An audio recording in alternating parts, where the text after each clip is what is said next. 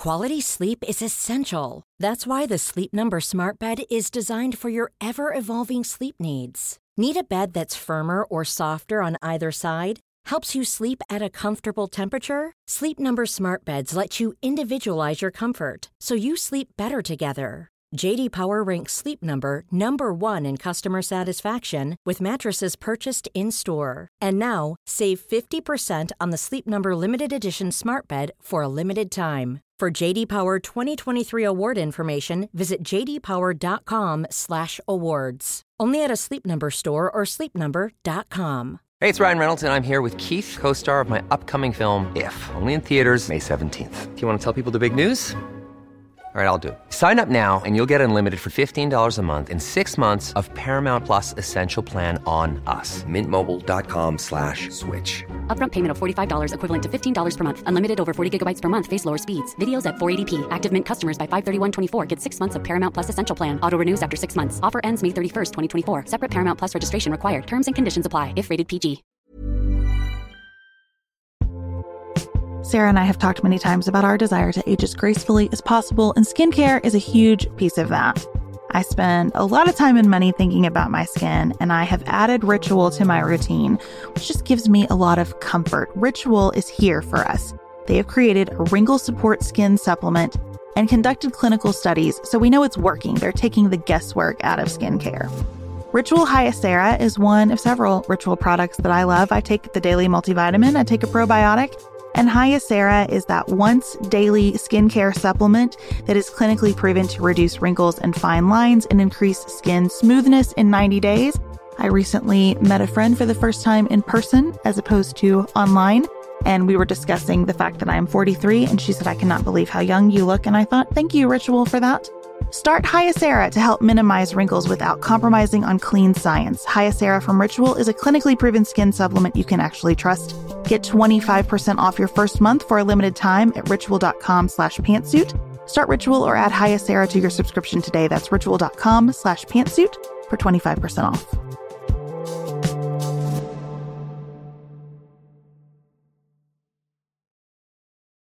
A lot of people are going to be thinking more about their reelection in connection with how they vote on a budget deal than about their actual job of appropriating money. And I think the really discouraging thing about these last minute negotiations, even though I value them, this needs to get done. We are we are not going to be in a good place if Nancy Pelosi and Steve Mnuchin do not get a deal that they can get passed and that the president will agree to. And I would hate to be Steve Mnuchin, not knowing if my boss is going to sign off on what I ultimately negotiate, right? There's always that factor of the administration can negotiate something and the president can change his mind at the last minute. It's happened a lot of times. This is Sarah. This is Beth. You're listening to Pantsuit Politics, the home of grace filled political conversations.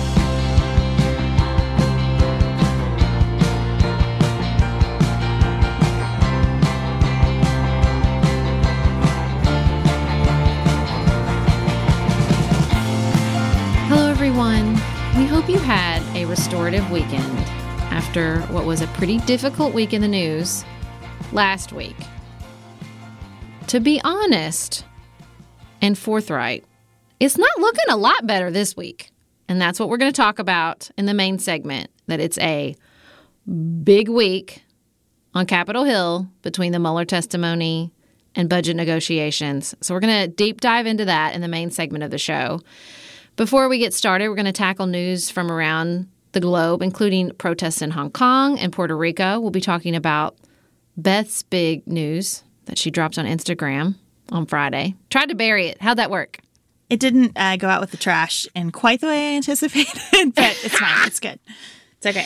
Uh, before we get started, there's a couple news items. A few months ago, I put out a call for the hiring of a children's and youth minister at my church and found the most amazing candidate through the pantsuit politics community. And I thought, hey, we shouldn't be the only ones able to tap this amazing community when we have a job available or we're looking for something specific.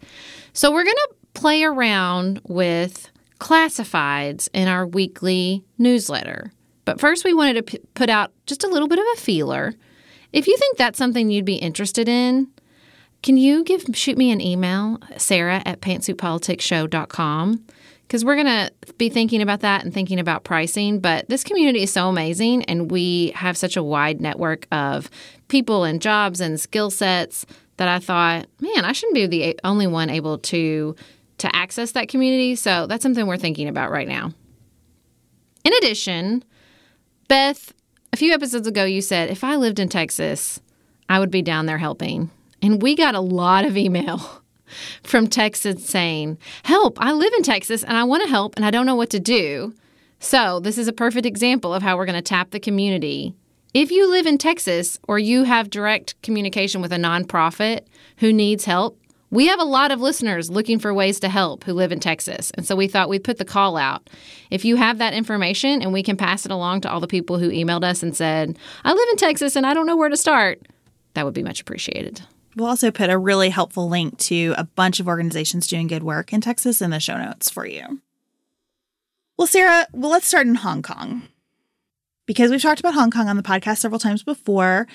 Just a brief recap Hong Kong and China have this dual sovereignty thing going on. There's an agreement in place. It's not a forever agreement that Hong Kong essentially gets to govern itself while still being sort of part of China. And Hong Kong's administrator, who is very friendly with Beijing, created a firestorm when she put forth legislation that would enable people in Hong Kong to be extradited. And Hong Kong citizens thought, wait a second, that sounds like the Chinese government can start accusing all of us of all sorts of things that they don't like and causing us to disappear. And so protests have been going on with remarkable consistency in Hong Kong. People just keep showing up. Tens of thousands of people keep showing up to say, we don't want this extradition law. And by the way, this administrator needs to go. And the demands kind of keep growing because now Hong Kong's people are saying, you are threatening our ability to self govern. And we're going to need to work that out. Well, the administrator, Carrie Lam, is not just friendly with China, she is, in fact, chosen by China. It's not like a democratic election for the people of Hong Kong. They have this really interesting agreement where, you know, China is providing them with some security and sort of a voice in foreign policy to a certain extent and so they've they've worked out this weird agreement that is just temporary and I think for a lot of reasons including economic ones in fact we'll put a link in the show notes to a great article in the New York Times that sort of pieces apart some of the economic pressures people who live in Hong Kong. I mean, Hong Kong is incredibly wealthy, but like many places in the world, there's a big divide between the wealthy and the poor. And what some of those pressures mean for the citizens of Hong Kong and why that's playing a role in the protest. So, over the weekend, the protest turned violent. First, some of the pro democracy protesters vandalized the Chinese government liaison office, which is the first time that that's happened. They protested and occupied some government offices, but never vandalized them before, and the police fired tear gas and rubber bullets. But then, in a really, really insane event, a group of pro democracy protesters, and they wear black shirts, so they're called the black shirts, were go, leaving the center of Hong Kong and going back to their homes, I suppose. And on while on the subway, this these group of men in white shirts with their faces covered and with sticks attacked all these people, like went after them. Anybody in a black shirt. There was lots of live streaming. More than 40 people were sent to the hospital. There were reports that a woman with a child was being attacked. It was really, really scary. And the police took their sweet time in responding to these attacks. So there's lots of fear in Hong Kong, lots of um, concern that these white shirt protesters, or I don't know, protesters not the word, white shirt attackers were organized, were being paid by China, by being paid by the government. There's all kinds of sort of theories going around, but the video itself and just the event itself was really, really scary. And so the ratcheting up of these protests, of the events surrounding the protest, just seems to be increasing in Hong Kong. We also have massive protests happening in Puerto Rico. The governor there, Ricardo Rossello, has been accused of incompetence, corruption, mm-hmm. mishandling funds. And then hundreds of pages of truly awful text messages have been published showing that he is unfit to lead on a variety of grounds. The text messages are homophobic, they're misogynistic, they're just ugly. There has been a corruption indictment against parts of his administration. The Secretary of Puerto Rico's Department of Education and leader of its health insurance administration are charged with directing $15.5 million in contracts to favored businesses, and that indictment was recently unsealed. It's a mess. The governor says that he will not seek reelection the House of Representatives has created a committee to advise on whether he's committed impeachable offenses. But protesters are saying that is not good enough. They want his resignation and they want it right now. Puerto Rico has suffered so much that this political crisis in the midst of an ongoing effort f- to recover from Hurricane Maria is just it's just tragic. It's awful that this is what's happening right now. Well, it just seems like to me that it's, you know, it's reached a boiling point for lots of reasons. You know, Governor Ricardo Rossello is not the first corrupt politician in Puerto Rico. Even before Hurricane Maria, they had a terrible economic crisis, often as a result of the corruption of their government. And Hurricane Maria obviously was just such a tragic situation, such an accelerant on the feeling that we are helpless here. Our government is not helping us. It's not for us. It's not working for us. I mean, the government of Puerto Rico is still saying the death toll from Hurricane Maria was like 2,000 people. So you had people in these protests holding up signs that said 4,645, which is the death toll as calculated by a study at Harvard.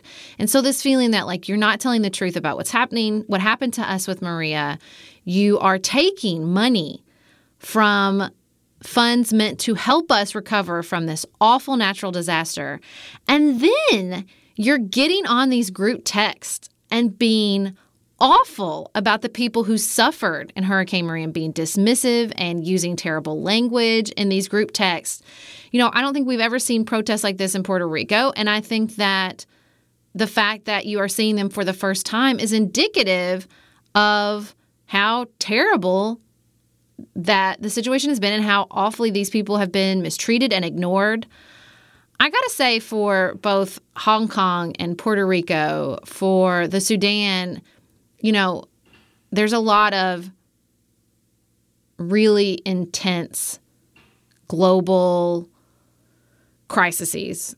And we're all seeing the rise of authoritarianism, and we're seeing all these, you know, terrible stories play out across the globe.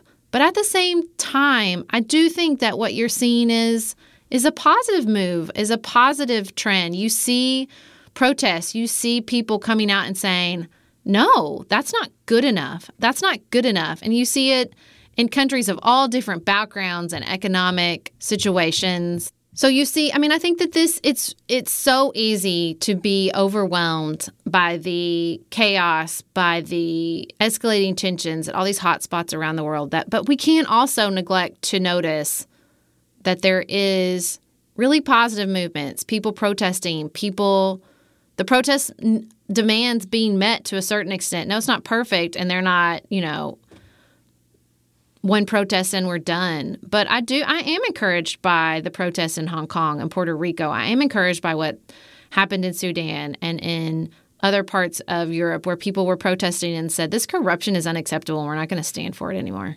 On to Iran, where there's less to be encouraged by.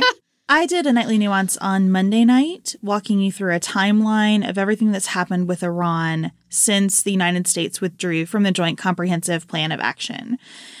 There has been a lot of activity in June and July with Iran.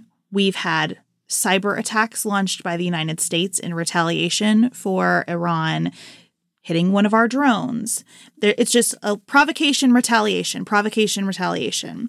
That is happening right now with the United Kingdom because on July 4th, the United Kingdom and the territorial authorities in Gibraltar took an Iranian ship that they said was violating international agreements and sanctions in sanctions imposed by the EU.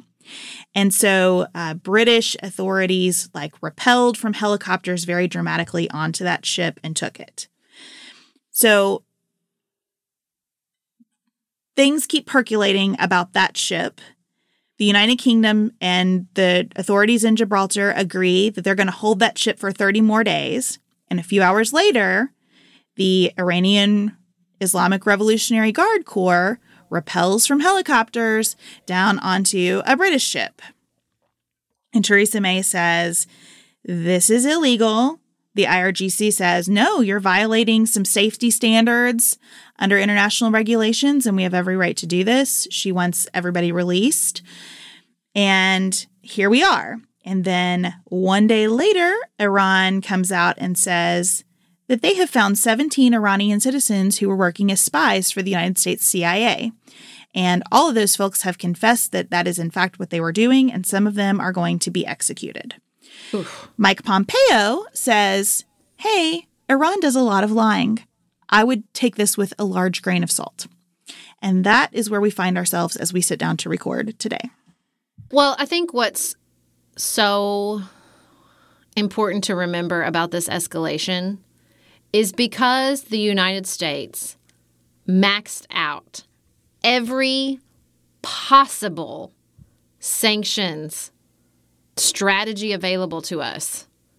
There just aren't a lot of good options available to us, the United Kingdom, or any European ally. To a certain extent, Iran has to know that. What are you going to do? You can't drop any more sanctions on us. You've done it all. You negotiated a deal, then you left it, even though we were following it, and then you said, We're going to put all these sanctions until you negotiate with us another deal, which I don't know why they do that when we left the other deal for no reason. And so, you know, there's just, you know, the United States wants this basically like to go back to how it was in the 80s and 90s when you had the Navy and the Air Force of multiple different countries, but particularly ours, basically policing the Strait of Hormuz which I don't think European super psyched, the European countries are super psyched to do. But even that, I mean, you know, that's just that's just bringing more force to an area that is already a powder keg. But again, I don't really know what other options are available to us because we cannot sanction. We've done the max amount of sanctions that we can, and so we've even named the you know Iranian National Guard a terrorist organization, and we've you know, frozen the assets of the leaders. I mean, we literally, when you put every chip available to you on the table, which I have to believe is what John Bolton was trying to do, so that the only other option available to us was to use force. I, you know, you put everybody in a really tough situation. It's especially tough for the United Kingdom, given that, bless her heart, Theresa May is still having to deal with this stuff, even though mm-hmm. she's going to be replaced shortly. So you've got you've got a United Kingdom in the middle of its own kind of political nightmare, mm-hmm. and now having to deal with Iran because the United States has been so aggressive in its pursuit of Iran. Other countries are going to get dragged into all this, right? There's just not another way. Someone has to come up with a pressure release valve here. Mm-hmm. Someone has got to find some room for everybody to be able to negotiate. Iran, of course, does terrible things in the world. I don't want to ever sound like we are saying poor, pitiful Iran in the midst of all this. Not at all.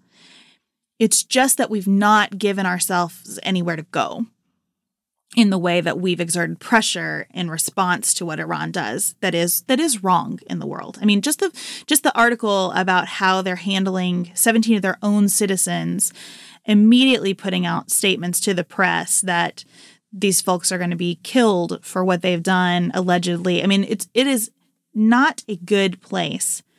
But there are citizens of Iran who also want reform, who have been harmed by their own country. And I think we always lump the Iranian people in with the Iranian leadership. We should not do that. And we should recognize that the more we squeeze them economically, the more we're empowering, I think, that leadership and harming the citizens of Iran who could be our best ally in trying to create change in the country. Before we move on to compliment the other side, we had a couple emails after some very difficult conversations we had last week about race, which were basically should I feel guilty for being white? Should I feel bad for being a white person in the world? And I was thinking about these emails when I came across a really, really good post from Stacy Marie Ishmael. It's called It is Time to Ask Very Hard Questions and to Take Very Rude Positions. And I thought it was so good, and it's not very long. I thought I would just read it.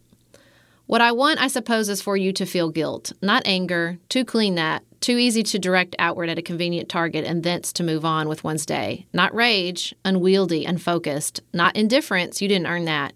You don't get to opt out of this one. Not sadness, because you didn't earn that either. Nor even embarrassment, because this isn't about a situation so much as it is about you. And not shame, too self destructive, too prone to wallowing. So, guilt, I want you to marinate for a long, long moment in the moral indecency of this present and specifically on the part you played to get us here. Focus, focus. Who did you erase? Who did you diminish? Who did you effortlessly plagiarize and replace? For whom did you fail to make room? Who did you accuse of taking up too much room? Who prompted you to clutch your purse and walk a little faster? Who did you find insufficiently deferential? Who did you describe as divisive? Who did you think needed to see the bigger picture? To whom did you counsel civility in the face of injustice? Who did you ask where they were from? Whose hair did you touch? Who did you not even see? Whose life didn't matter to you? Who did we fail to protect from the firing line because the bodies are piling up? What I want for you is to feel guilt because where there is guilt, there might be empathy. Where there is guilt, there might be a willingness to take responsibility. Where there is guilt, there might be an acknowledgement of personal accountability. Where there is guilt, there might be compassion, the decision to care.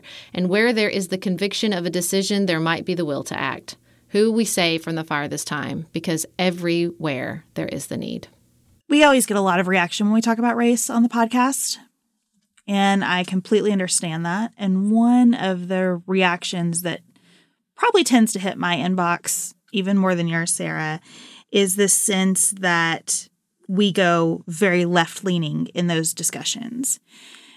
And what I want to say that I think is an extension of the prompt that you just laid out is that I don't see race as about left and right. And I think we make a mistake when those of us who have tended toward conservative policy over the course of our lifetimes immediately get defensive in conversations about race and think of that as the left sort of overtaking the right. I think one of the reasons that our party and our country are in trouble is because we have said, you know, we're going to be defensive about race instead of acknowledging all of the problems that have historically plagued our country and all the damage our own government has done in creating an environment where people are discriminated against, where people are taken from, where people are held back economically, where people are incarcerated at inexplicably high rates.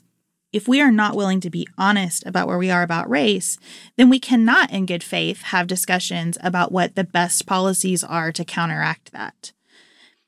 That to me is the foundation. We have to get honest about where we are, and then we can talk about differences and how we move forward from there.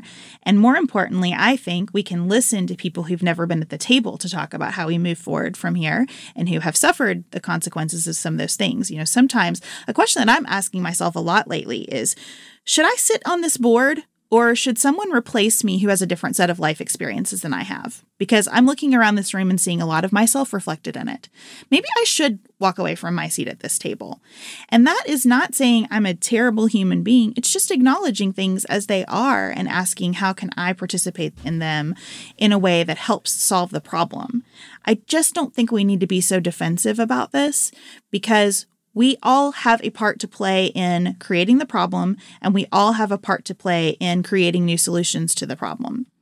That's it, you know? And there is a lot of pain in that process. If you are a person who says, I want to move out of that pain, then step number one is to acknowledge that it's there. Sarah, who would you like to compliment this week? I am complimenting the Trump administration on moving the Bureau of Land Management headquarters from Washington, D.C. to Grand Junction, Colorado. Okay, don't at me.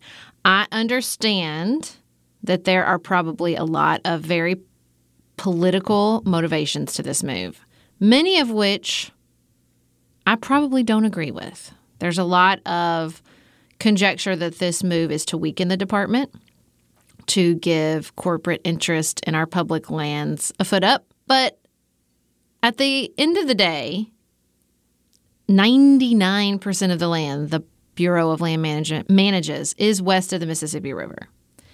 And Beth and I and friends of the podcast we were in DC talked a lot about there's really no reason with technology that every government agency needs to be in Washington, D.C.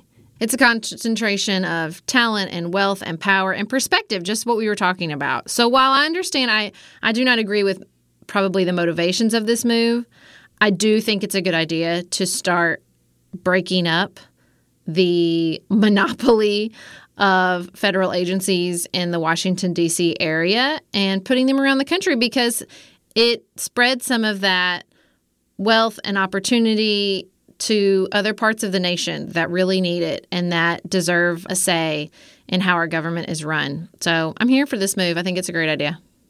Well, I want to spend just a minute talking about the Instagram post that I shared on Friday, and I will just read that post quickly for those of you who've not had an opportunity to see it. This week, I've had no desire to interact on social media. I've distanced from my inbox.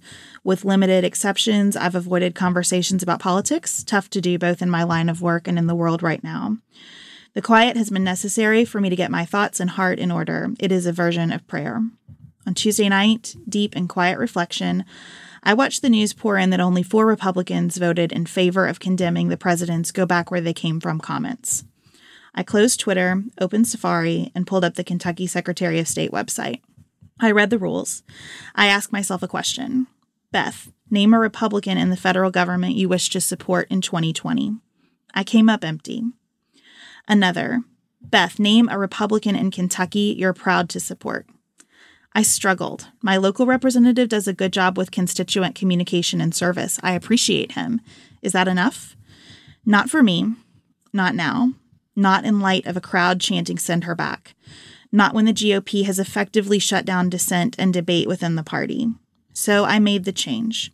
We are a closed primary state, and I wish to participate even in primaries that don't represent me well. It was both a huge deal and not a deal at all. I am the same person I was on Monday, the same person who cried actual tears over Brett Kavanaugh's confirmation, the same person who believes single payer health insurance carries grave risk and thinks a free college program will be the government subsidizing a failing system, the same person who believes we're engaged in too many endless wars and without proper congressional authorization, the same person who wishes all of life could suspend for a while so that I could hold toddlers at the border 24 7. There is not a label that fits, so I will let the old one go and hold the new one loosely and keep searching my heart for now to do my best work in the world. So there was a lot of reaction to that. And I want to say how much I appreciate the spirit of that reaction. And I also want to share that this was a decision that was very specific to me. I live in the reddest county in Kentucky, the local Republican Party in my county is very committed to being a Republican group, which means buying into the president. You know, I do think it's fair to say that the Republican Party is Trump's party mm-hmm. right now and for the foreseeable future. And so I don't see an opportunity where I live, and that's where these things really happen, to change that. I also am both blessed and responsible to an audience that cares about my registration. And it is important to me to say in every way possible to people who feel a very real threat from this administration and from the kind of conversation it's creating in the world that I am with you. And so I don't feel great about being a Democrat. It's, I probably won't ever think of myself as a Democrat. Like it's just um, because I am so far from where the the progressive wing, the sort of base of the Democratic Party is as well. But in my circumstances, given the opportunities I have, where I live, the primaries that I want to vote in in 2020, I am very excited to go work my butt off for Amy McGrath. You know, and I'm genuinely excited about that. It's not just I want Mitch McConnell to be retired. I genuinely think she is the right person to represent Kentucky in the Senate. So there are a lot of factors that went into this decision. I don't want anyone to feel judged by it or abandoned by it or um, or to think that I believe this is the only right way, or to think that this is going to change the tenor of our discussions here. This this is like I said, it was both not a big deal and a big deal because it's hard to change any kind of label that you've applied to yourself for a long time, especially when you've applied as publicly as I've applied mine. But I'm still the same person I'm just finding that the Republican box is getting smaller and smaller. People who put themselves in that box love to tell me every day in a variety of ways that I don't fit into it. So cool. Have your box. It can be the really small one that you have. I'm going to continue to represent my views and try to be as honest as I can. I hesitated about sharing this because I know that it's going to bring up emotion for people. It felt wrong to me to do anything other than be really transparent with you about what I've done and why I've done it. And so there you have it. When you texted me, it caught me off guard because you're usually um, pretty careful and I don't want to say impulsive. I mean, I'm the impulsive one in the group, but this it did feel it was did it feel impulsive to you or no. had you been thinking about it for a long time? It felt like the last straw to me. You know what I mean? Mm-hmm. It just mm-hmm. felt like when we had our retreat, we talked about how I'm so uncomfortable with being labeled from the right because I feel like what the right means has changed. Mm-hmm. And it's gone in a direction that I'm uncomfortable with. And then as I've started watching how 2020 is shaping up and seeing right. that in where I live, again, the the people that I could vote for here, I don't have Republican representatives that I'm excited about or that I even feel good about, honestly. Mm-hmm. And, you know, someone asked me this week, like, why is why is what the president says such a big deal to you when long list of things on the left are not? And my the only way I can answer that honestly is because he's the president. I don't spend mm. a bunch of time thinking about Alexandria Ocasio Cortez because yeah. 434 people have exactly the same power and opportunity that she has. One person has the power of the presidency. And so, yes, I give a lot of weight and consideration to what he's doing, especially when the whole infrastructure of the Republican Party has lined up behind him in such a defensive way yeah, he is driving a lot of my decision making right now because he is the president and we only have one of those. And it's the most powerful person in the country and maybe in the world. Yes, I think the media covers every little thing he does in a in a gross level of detail, but that's because he's the president. There's just the one of him, you know? And so when that rally happened and Republican leaders in Congress decided we're going so far in with this president that we're not willing to say this is wrong. That was that was the last straw for me. Yeah, I'm really fascinated by the language. Even we have a lot of listeners who talk about the 2020 candidates and then of course the the squad, which is a term I really hate to use, but it's so quick and easy. I've just sort of curious about it. I don't have the same reaction to them.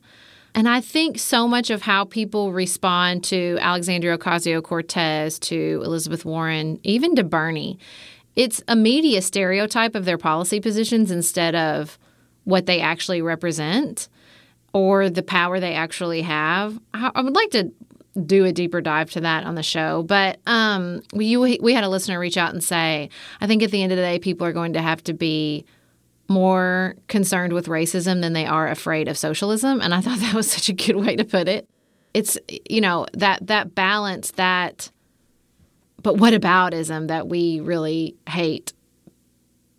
But i think what you did is is such a good reflection of what we do try to do on the show which is to articulate our values and prioritize things instead of just doing the back and forth of your side's worse but your side's worse but your side's worse but to pull it out and say, no, but this thing is representative of my values and it is the most important thing to me.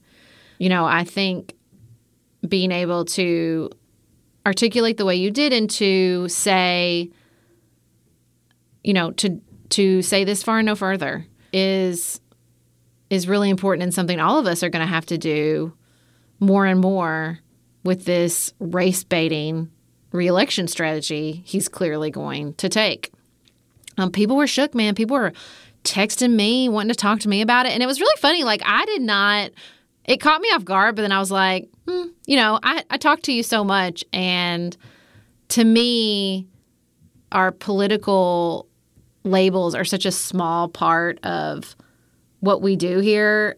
And, you know, we've always said, you know, we're not pundits just echoing the party talking line, talking points. And so, in that way, that it didn't surprise me in the same way that, or I don't think it's that big of a deal in the same way. I don't feel any sort of allegiance or desire to be identified or defend everything Democrats do. I just it's it's like we're so past that at this point. Why are we still doing that to each other? I think people wanted me to be more celebratory, but you know, I don't really think that's the point. I think the point is you changing your registration to Democrat is way more reflective of the Republican Party than it is of you and your values or you know your political persuasion i mean i you know as someone who's been talking to you for several years about your values and your politics i don't see a big change it's the republican party that changed not you yeah i mean our system is so silly i think of it this way if i'm at a train station right now and i don't bring anything else to this exercise i just see a couple of trains and one of those is going where the the GOP is going right now. And it has this sense of we want to keep immigrants out of the country. We have taken these four freshman congresswomen who, as Nancy Pelosi says, are just four votes, and we've decided to make them the face of the party because we think they're going to scare America. And we are going to spend lots and lots of money in places that don't really benefit anyone except our friends and we're going to talk about diplomacy on Twitter every day. I'm not getting on that train. I look at the Democrats train and I I see it as kind of a mess and people arguing about how far it needs to go in which direction. I don't love a lot of what's on that train and I fear for the concentration of power it will put in the federal government ultimately. But I don't see it being a place that is closing its doors to people because of characteristics that they are not responsible for. Mm-hmm. And so, if I can only choose between those two trains, which is the choice that Kentucky makes if you want to participate in our primaries, then I'm going to get on the Democrats train. Mm-hmm. And I feel like that's just, that's all it is, you know? And within that train, I'm not going to be the loudest or the most popular or most felt welcomed voice, and that is okay. Here in our democracy, the best opportunity that I have is to do what we try to do on the show be informed, be thoughtful, share my perspective with people, ask good questions, and hope that in some way that puts something good into the river that we're all drinking out of together, knowing that it is just a tiny bit of that river. And I feel like that's all I can do. And that's why, you know, to me, this is, it's not cause for celebration in the sense of like, I have seen the light or been persuaded or something. Like we got her. I have the same views. I feel like honestly, I have the same views that I had in 2015 on most subjects. Of course, that I, have learned things and evolved and grown and changed, but I don't want it, this to seem like, oh, I'm I'm suddenly um, embracing the Warren agenda, right? Um, it is. I am rejecting the Trump agenda. That's what it is. We're going to take a quick break and we'll come right back. We are special breakfast people here at Pantsuit Politics, but not just when Beth and I are on the road. The truth is, I want something warm from the oven every Saturday morning and Sunday morning. It's just the truth. It makes it feel special, makes it feel exciting. I don't want to work at it. So the first time I ever saw Wildgrain which is bake from frozen subscription box for sourdough breads, fresh pastas, and artisanal pastries. I was obsessed. You guys, I've been a member for over a year. It's amazing. It's so easy. Every item bakes from frozen in 25 minutes or less, no thawing required. You can fully customize your Wildgrain box. You can choose any combination of breads, pastas, pastries. You can even build a box of only breads, only pastas, or only pastries if you'd like. And for a limited time, you can get $30 off the first box, plus free croissants in every box when you go to wildgrain.com slash pantsuit to start your subscription. Sometimes I make one single croissant just for me because I want to feel special, and they're so good. You heard me. Free croissants in every box and $30 off your first box when you go to wildgrain.com slash pantsuit. That's wildgrain.com slash pantsuit, or you can use promo code pantsuit at checkout. Looking for the perfect gift to celebrate the moms in your life? Aura frames are beautiful, Wi Fi connected digital picture frames that allow you to share and display unlimited photos. It's super easy to upload and share photos via the Aura app, and if you're giving an Aura as a gift, you can even personalize the frame with preloaded photos and memories. You guys, I love my Aura frames. I have one in my office. I have one in my kitchen. I have given one as a housewarming gift. I have given one as Mother's Day. Father's Day. They are the most amazing gifts because this app is a game changer, in my personal opinion, in digital frames. It makes it so, so easy to get the pictures on there and even videos. It plays like you're in Harry Potter, you guys. It is the best. I love mine so much. And right now, Aura has a great deal for Mother's Day. Listeners can save on the perfect gift by visiting auraframes.com to get $30 off plus free shipping on their best selling frame. That's A U R A frames.com. Use code PANTSUIT at checkout to save. Terms and conditions apply.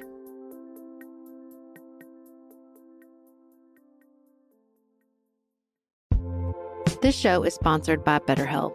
Can I get something off my chest? Every day I feel a little pang of sadness because I think about Griffin going away to college. Y'all, he's a freshman in high school. This is not healthy or normal.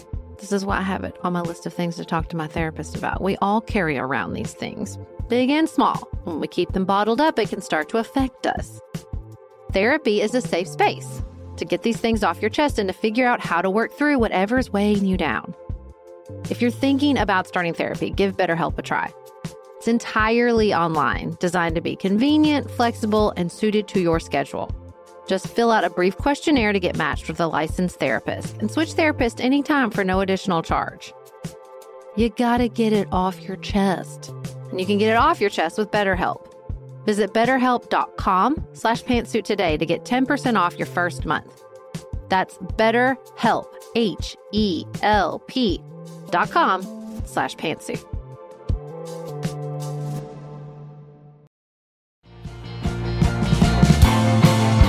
It is a busy week on Capitol Hill.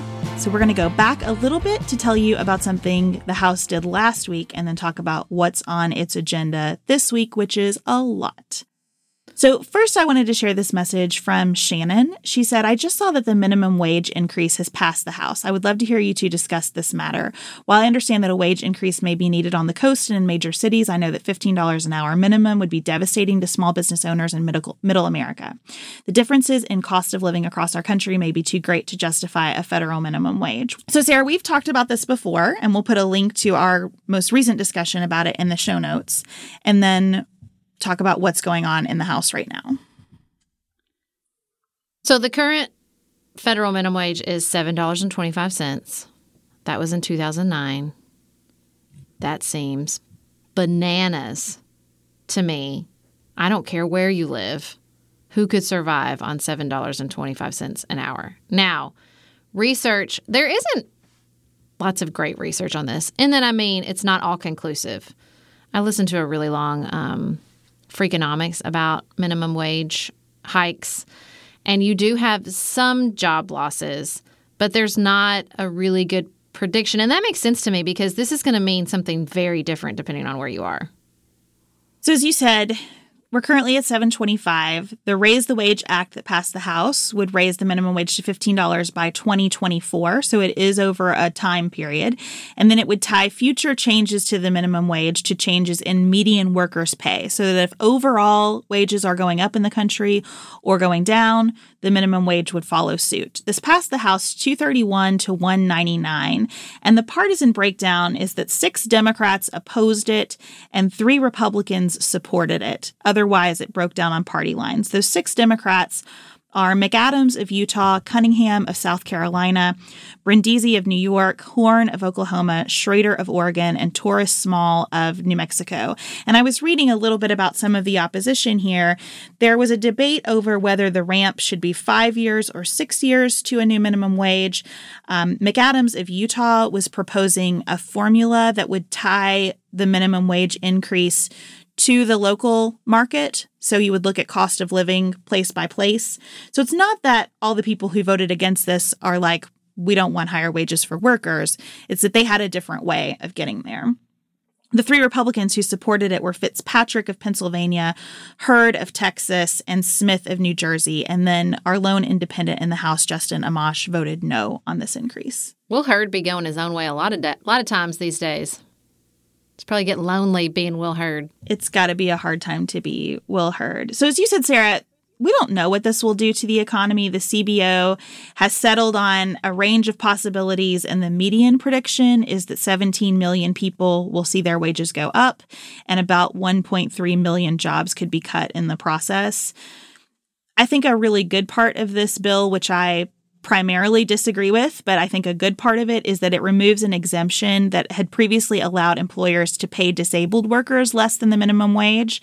At the time that exemption was passed, we had a very condescending view of disabilities and felt mm-hmm. like most people with disabilities aren't going to be hired. It's better for them to work some at a super low wage than not at all. And so it's okay to pay them sometimes just pennies on the hour, which obviously is a place that we need to move forward from and that our understanding has helped us move forward from. And so I'm really happy to see that exemption gone. I mean, I feel like about minimum wages hikes, I do think they should raise it. You know, if we're not going to index it to raise automatically, then they're going to have to come back every once in a while and raise it. I don't know if this should be the thing we really focus on to change people's economic realities because well i mean it's not going to go anywhere in the senate and donald trump said he'd veto it but um, i just think that, that there is legislation we can pass and regulations we could change that would have a bigger economic impact on people um, if we're going to spend our political capital on on really trying to shrink that gap between the rich and the poor. Because the data on minimum wage hikes is just not that great as far as the impact. So I don't necessarily think it's bad. I just think there are other things we could be doing instead. I don't think that we should have a federal minimum wage, which I know is a controversial position. I just don't think it's what the federal government should exist to do. And I think states and communities know better what you need to have a good living. I do think states and communities should set minimum wages, particularly localities. You know, I think it's a an important thing to look at where you are and say, what does it take to be in an affordable housing situation? What does it take to buy groceries here? What does it take to do good transportation here, you know, to get from place to place? So for me, this is something that should be done at the community level instead of the federal level. But what do you do for communities who don't do anything, who refuse to set one or keep it really low and never change it? Seems like we should at least have a bottom one. Yeah, I mean, I think that community then has to decide if that's acceptable to them and change their leadership if it's not. I really believe in paying people fairly for what they do, but having spent a lot of my career working on issues of pay in a workplace as part of human resources, I have seen how these budgets get set, and there are just so many unintended consequences when you mess with how you pay people and you add layers of regulation onto that. And I I don't want to be doomsday about this because I don't think the data supports the Republican position of like, this is socialism and it's going to be a job killer. I don't think the data bears that out. What I do know to be true is that most people who set the salaries or the hourly wages in a workplace are not the same people deciding overall how much of the organization's budget will be allocated to people. That decision gets made at a different level, and then you get that number and you hear, make it work. And how that happens depends on the size of the business, where the business is in its life cycle. I mean, a $15 minimum wage for a brand new business is really different than for McDonald's, right? And so I just think there are a lot of complicating factors, and that's why this should be done in local communities and local communities that don't step up to that task i think need to get more engaged in their process to figure out what they want to do I just think that's tough when you're talking about people who are actually affected by the minimum wage. I should have read a really good article we'll put in the show notes about a woman who, a journalist who went and worked a retail, a call center, and one other minimum, maybe uh, Uber or ride sharing uh, minimum wage do- job. And you know, like the what the shifts are predicted by algorithm, so you can't depend on it. You're living with constant low grade stress you're probably working more than one one minimum wage job.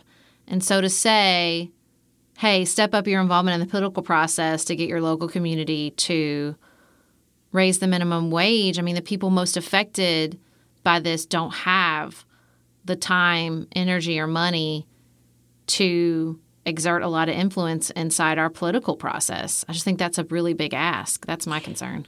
It's a big ask, but it's an easier ask on the local level than at the national level. And look, there's a part of what I'm saying that's really bad for business. It's much easier for McDonald's to have a national standard for what it pays people.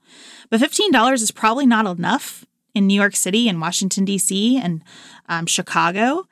And $15 is probably more than a McDonald's in other areas can pay, you know? But McDonald's has the capacity to spread that cost, and McDonald's is responding to public pressure in the marketplace. They actually did not lobby against this change this time because so many people are supportive. I mean, let me be clear, I don't want anybody trying to live on 725 a day anywhere.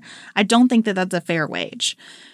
I just am saying I think we are better equipped to deal with the reality of what people get paid and how far those dollars go in our communities. And it is a big lift everywhere. It's hard, but a lot of what we need to do in our country is hard. And I think getting out there and doing the work can pay off in in really good and surprising ways where everybody works together um, instead of trying to dictate all this from DC. So Another hard thing coming up is the federal budget. And Nancy Pelosi and Steve Mnuchin have been working together on this for weeks. I feel like every day Sarah and I read the Politico playbook, and every day there's kind of they're they're getting together again, they're hammering things out. You know, everybody feels like there's some progress being made. But what they need to do is set the budget levels and raise the debt ceiling. And if they don't get these things done, there are some automatic cuts that are going to go into place. Cuts in all different areas that nobody likes military cuts, social spending cuts, some really draconian cuts. So they have three days to get this done before the August recess, and the House rules require that the bill be out there for 72 hours before it gets voted on. So the clock is ticking. Well, and we have Bob Mueller coming to Congress this week, too. So people are a little occupied. You know, it, that for a long time, what was what was caught up in this raising the debt limit, budget negotiation. They were also trying to get the new NAFTA. It seems like they've totally abandoned that. Yeah, and I read that the president's comments about the four women congressmen that he keeps attacking have also kind of tanked the possibility of getting Congress on board around NAFTA. Mm-hmm. Like the cost of trying to work with the administration for Democrats keeps going politically. Up. Right. Yes. Right. Well, and it seems like that they've they've abandoned some of the of what they wanted in the budget deal, and I have to wonder if that's a result of that as well. I mean, I think we get so focused on when he says these awful, terrible things that either you know from one side it's this is just a media narrative and you know people are too hard on him, or from the other side. Um, there becomes talk of impeachment or whatever. But I mean, every one of these news cycles where he says something that's race baiting or offensive exacts a political cost on his ability to negotiate with Congress, which is his actual job. Um, his job right now is not to get reelected. His job is to run the country and to do that with the co equal branch of Congress. And every time he does this, I mean, poor Steve Mnuchin, and I never thought I'd say those words, but you know, it just makes his his ability to negotiate, Mr. Master Negotiator, that much harder because, like you said, it, it becomes it's he's toxic politically to his own party, much less to any Democrat seen as um, negotiating or making compromises with the administration. And it's the same thing for Congress. Their actual job, the one that the Constitution gives them, is appropriating money. And a lot of people are going to be thinking more about their reelection in connection with how they vote on a budget deal than about their actual job of appropriating money. And I think the really discouraging thing about these last minute negotiations, even though I value them, this needs to get done. We are we are not going to be in a good place if Nancy Pelosi and Steve Mnuchin do not get a deal that they can get passed and that the president will agree to. And I would hate to be Steve Mnuchin not knowing if my boss is going to sign off on what I ultimately negotiate, right? There's always that factor mm-hmm. of the administration can negotiate something and the president can change his mind at the last minute. It's happened a lot of times. But Well, and that's what that's what Mitch McConnell definitely tries to prevent. You know, like his big thing is like I'm not going to spend and it's not not a dumb strategy. I'm not going to spend political capital, my own or my Republican senators I'm trying to protect, for him to come forward and say he's not going to do it. So that's why there's been a lot of times like he's been hesitant because he's like, I'm not going to do a thing until he says he'll sign off on it. Although, I mean, good luck with that. He'll say he will and then we'll change his mind. What discourages me about these last minute negotiations, though, is every time the answer that promotes compromise is just spending more money on everything. Mm-hmm. So where these cuts would go in and spend less money on everything, our our answer to finishing a deal is always more of everything. And so when I think about where we are with the debt and where we are with all of our programming, the idea that we're just going to keep spending more and more on stuff that no one is 100% happy with, it's it is so discouraging and and it makes you realize like in terms of prioritization, starting on the budget process much sooner, I think would benefit our country as a whole in ways that we can't even conceive of. And public support around that is never going to be as high as it is for all of these other measures that Congress is taking up. And it's just that that part of our democracy does not work very well.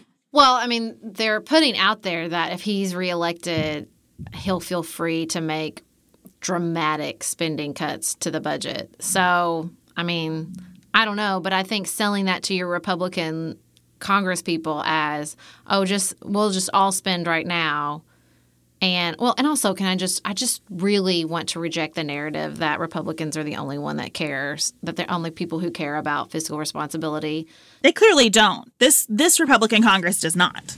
But also because I really hate the idea that Democrats don't care about the budget or fiscal responsibility or the national debt and just I hate that narrative because I'm a Democrat and I in fact care much care very deeply about those things. But you know, I think they're selling him like, oh, don't worry, let's we'll just keep spending. But when he gets reelected, we'll really double down and do all those cuts. I mean, whatever. I don't think that's true either.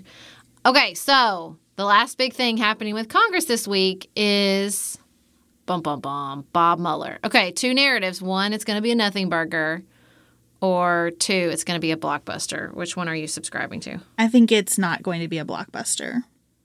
I don't think he has a demeanor for it to be a blockbuster, and I don't think he's going to say anything other than what he has already said. And so, in that way, and against the background of you have Democratic debates coming up, you have the president doing everything he can to distract from this testimony this testimony in order to be accurate and complete, which I am certain Bob Mueller will want it to be, there's a lot of dry stuff to work through. It's just hard for me to imagine how this breaks through in a way that really changes anyone's mind about anything. I don't know. I think that. So I've been working my way through the Mueller report very slowly. I did not read it all at once like Beth. Um, and I don't know. I think I do subscribe a little bit to the idea that most people didn't read it. And because he didn't speak the entire time, then when he does speak, it will have more weight. And even if he is just talking about things that were in the report, because most people have not read the entire report, if they can craft this in a way that is not disjointed and creates an actual building narrative, which I'm not hopeful that they can do because they all want to do their own little thing in each minute. I do think that there could be moments where he he's still just repeating what's in the report, but because most people didn't read it, it has impact. That could be. I'm worried that the sideshow that the Republican Party will create through their Yeah. questioning here is going to be more of the story because Republicans are being reported to like be gathering this this case that this whole thing was biased from the beginning, which is so silly. It's not like Robert Mueller was appointed and had the capacity to investigate just whatever he wanted to on Earth. There is an mm-hmm. order directing what he is to investigate. And so you're going to hear these lawmakers trying to say, well, why didn't you look at this about Hillary Clinton or why didn't you look at that? And it, I think, was pretty clearly outside his scope. So that frustrates me. I'm, I'm just tempering my expectations because I know that I'm going to be very disappointed in how this hearing is conducted. And I really am worried that we're at a place where most folks are not open to the facts around what he investigated. Mm. Sarah and I have talked many times about our desire to age as gracefully as possible, and skincare is a huge piece of that. I spend a lot of time and money thinking about my skin, and I have added Ritual to my routine, which just gives me a lot of comfort. Ritual is here for us. They have created a wrinkle support skin supplement and conducted clinical studies, so we know it's working. They're taking the guesswork out of skincare. Ritual Hyacera is one of several Ritual products that I love. I take the daily multivitamin, I take a probiotic, and Hyacera is that once daily skincare supplement that is clinically proven to reduce wrinkles and fine lines and increase skin smoothness in 90 days. I recently met a friend for the first time in person as opposed to online. And we were discussing the fact that I am 43, and she said, I cannot believe how young you look. And I thought, thank you, Ritual, for that. Start Hyacera to help minimize wrinkles without compromising on clean science. Hyacera from Ritual is a clinically proven skin supplement you can actually trust. Get 25% off your first month for a limited time at ritual.com slash pantsuit.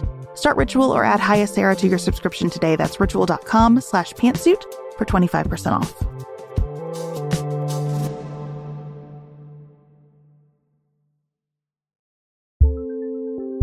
There's not much worse than a dry energy scalp. Also, when you get your hair colored and then it does not last as long as you and your stylist discussed, it could be that unfiltered, mineral filled water is the culprit. Hard water is a leading cause of damaged hair and dry, irritated skin, and about 85% of the United States uses hard water, filled with dissolved minerals and added chlorine. That's where Canopy's new filtered shower head comes in. Canopy, known for their beauty hacks and reimagined humidifier, has revolutionized the filtered shower head. Dermatologists recommended this unique three stage filtration system greatly reduces contaminants and odors in your shower water, leaving you with healthy hair and glowing skin. Best of all, the Canopy filtered shower head is hassle free. Installation is a breeze, and its unique quick release filter replacement feature allows for seamless filter replacement unlike any others on the market. Go to getcanopy.co to save $25 on your Canopy filtered showerhead purchase today with Canopy's hassle-free filter subscription. Even better, our listeners can use code PANTSUIT at checkout to save an additional 10% off your Canopy purchase. Hurry, your hair and skin will thank you.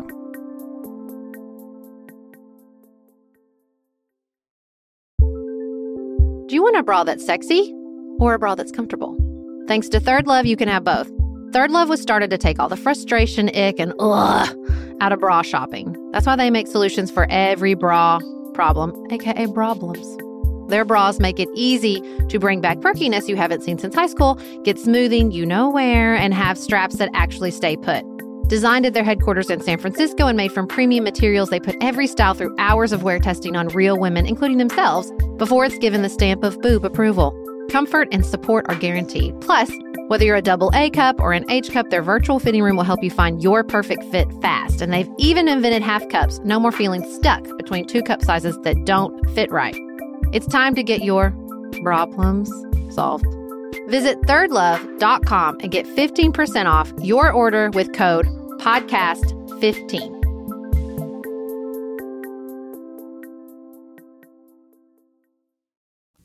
Well, I am very confident in Bob Mueller's ability to deal with their bullshit questioning. I'm trying to think of a nicer word, but I just really think that's it. Like, I think he'll handle that kind of stuff, like the bias of his team and stuff, really well. In fact, I'm a little bit looking forward to his answers to those questions. It'll be interesting to see how far people are willing to push on someone who's been so universally respected for so long, too. Mm-hmm. Mm-hmm. It's going to be must-see TV. That is for sure. Now, the impact of that must-see TV, I don't know, but it's going to be must-see TV. We'll be back here on Friday to break it down for you. Beth, what are you thinking about outside politics? I'm really excited about a television show, which does not happen a lot for me, but HBO's Years and Years is all I want to watch, think about, talk about. I am in love with this concept. If you haven't seen anything about it, Years and Years is about a British family. It's a group of siblings and their grandmother who talk to each other a lot. And it fast forwards through their lives and shows you the political context in which they're living. And it makes all of these really interesting predictions about what the future looks like globally and about what British politics look like. Emma Thompson just marvelously plays this mashup of like a Marine Le Pen, Donald Trump, Nigel Farage kind of figure. It's so captivating to watch. And I don't know how they cram as much into 60 minutes as they do in terms of character and plot development. I mean, I've watched four episodes of it, and there are so many different storylines going on, and I am heavily emotionally invested in all of them and in all of the characters. And so, this is one of the rare times that I said to Sarah, You absolutely have to watch this thing. So, my husband and I watched two episodes last night. Um, it's really not your usual jam. It's Nope. very heavy.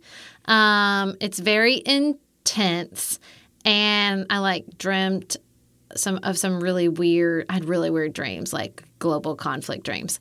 But I think what they're doing is is very interesting. Um, my husband was not psyched to be watching it because he was like, I have enough anxiety about the future. I really don't need them to play it out for me um, in a dramatic fashion. But I do think the sort of the narrative structure of the show is really interesting. It's getting a lot of buzz, a lot of it's the most interesting thing on TV right now. I had a lot of friends recommending it. Um, I'm trying to talk myself out of just watching an episode while Nicholas is at work today, um, and and making sure I'm a good spouse and wait for him to watch the the next two episodes. But I'm totally in. I can't wait to see how it plays out. I certainly can't wait to see how it ends. That's for sure. Um, I was going to say, you know I think I like it, even though it's not my usual jam? Like, it is intense, but there's nothing gratuitous about it. It is not overkill on violence or sexual content or language or anything. It is just taking you through time with enough context for you to fill in all the dots, but it doesn't like rip your heart out over and over the way a lot of shows that everyone loves does. I feel like it moves enough that I'm really interested in the characters and where the story is going, and I don't feel tortured by any single moment of it. Dude, I don't know. The end of that first episode's pretty stinking intense. It is all very intense. There it is high high intensity. It's just intense in a way that I can handle because I feel like it's it's propelling somewhere instead of just like holding me in these really emotional moments. It does give me great anxiety for the future though because I think part of its mm-hmm. genius is I don't feel like they're overplaying their hand. Everything that happens does feel like a really logical extension of where things are today. It's near future. You know, it's not a hundred years from now. It's five years from now, 10 years from now. And so I feel um I feel like they're being reasonable in their depiction of what that future could look like. Well, while you were obsessing about the show about the future, and I started watching it as well, it was a very interesting complement to what I've been thinking a lot about, which is history. I am reading These Truths, A History of the United States by Jill Lepore. Have you heard about this book? I haven't. It is so good. Okay. It is a complete history of the United States, beginning with like 1492 Columbus all the way to present day, I think. Um, it's long. It's like a thousand pages long. But um, it's so brilliantly written. And I'm learning so much about the history and how we tell that story and what was really going on. Like one of the first things she talks about is the most interesting historical accident, basically about Columbus, is that it was these Western European countries that found America because, well, discovered it for their nations. There were people already there, obviously. Um, because, you know, the story I'd always heard in history class is that or maybe just the assumption I took from history class is that these nations were the most advanced seafarers and, you know, they were the most adventurous or whatever. And that's just not true. Like China, um, the Middle East, parts of West Africa were much more advanced as far as ships, compasses, maps. But the truth is, particularly with regards to the Middle Eastern countries or kingdoms, I guess is probably a better description, is that they were doing great in the trading and in the economy. They were dominating. So they had no need to go find other places. It was these Western European nations that were really failing in this economy and who wanted to go out and find another way to succeed, which was really interesting. And, um, you know, she spends a lot of time right now with the revolution about how slavery was always a part of the equation. Like, did you know that James Madison's grandfather was poisoned and killed by his slaves at the age of 37? I did not know that. Right? That's important and interesting, and that over 47 of George Washington's slaves ran away. Like, there's all this interesting stuff right now about the um, Caribbean islands, the sugar plantations, and how basically, you know, and, and I never thought about it before. Why did the 13 colonies on the mainland revolt under this tax situation, and all these colonies on the Caribbean islands want to stay with the British? Well, it's because they were outnumbered from, with slaves to like eight to one, and they wanted the British to protect them and keep putting down these constant slave revolts who were basically reading or hearing and listening some of the um, philosophy and political tracks coming out of the 13 colonies and saying, oh, yeah, well, we want liberty too. Uh, so interesting and just, you know, has you completely rethinking the stories you heard and you know how we're still continuing these stories um, and how we're still sort of paying the price and living out the repercussions of these decisions so so good and it is it's a really interesting complement to years and years because there's a through line i think in mm-hmm. a lot mm-hmm. of what's going on and um, how this plays out in our everyday lives is just so good it has me thinking all the big thoughts well, we hope that you all are thinking all the big thoughts too. We appreciate you sharing them with us. We've received just so many phenomenal emails and social media comments lately. So thank you for all of that. Please keep it up. We will be back with you here Friday to talk about the Mueller testimony and whatever else pops up between now and then. And until then, keep it nuanced, y'all.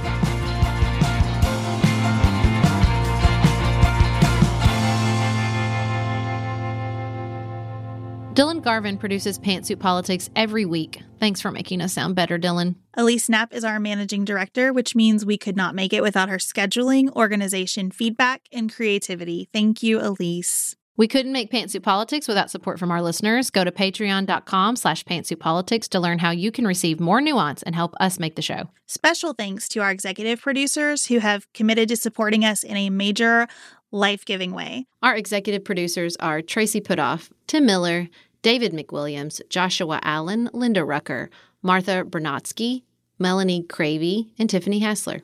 Our theme music is composed and performed by Dante Lima. The music under our ads is composed and performed by Dylan Garvin. Learn more about our lives, live events that we're involved in, and what we're reading each week by signing up for our weekly newsletter at pantsuitpoliticsshow.com. And connect with members of the Pantsuit Politics community by following us on Instagram, Facebook, and Twitter.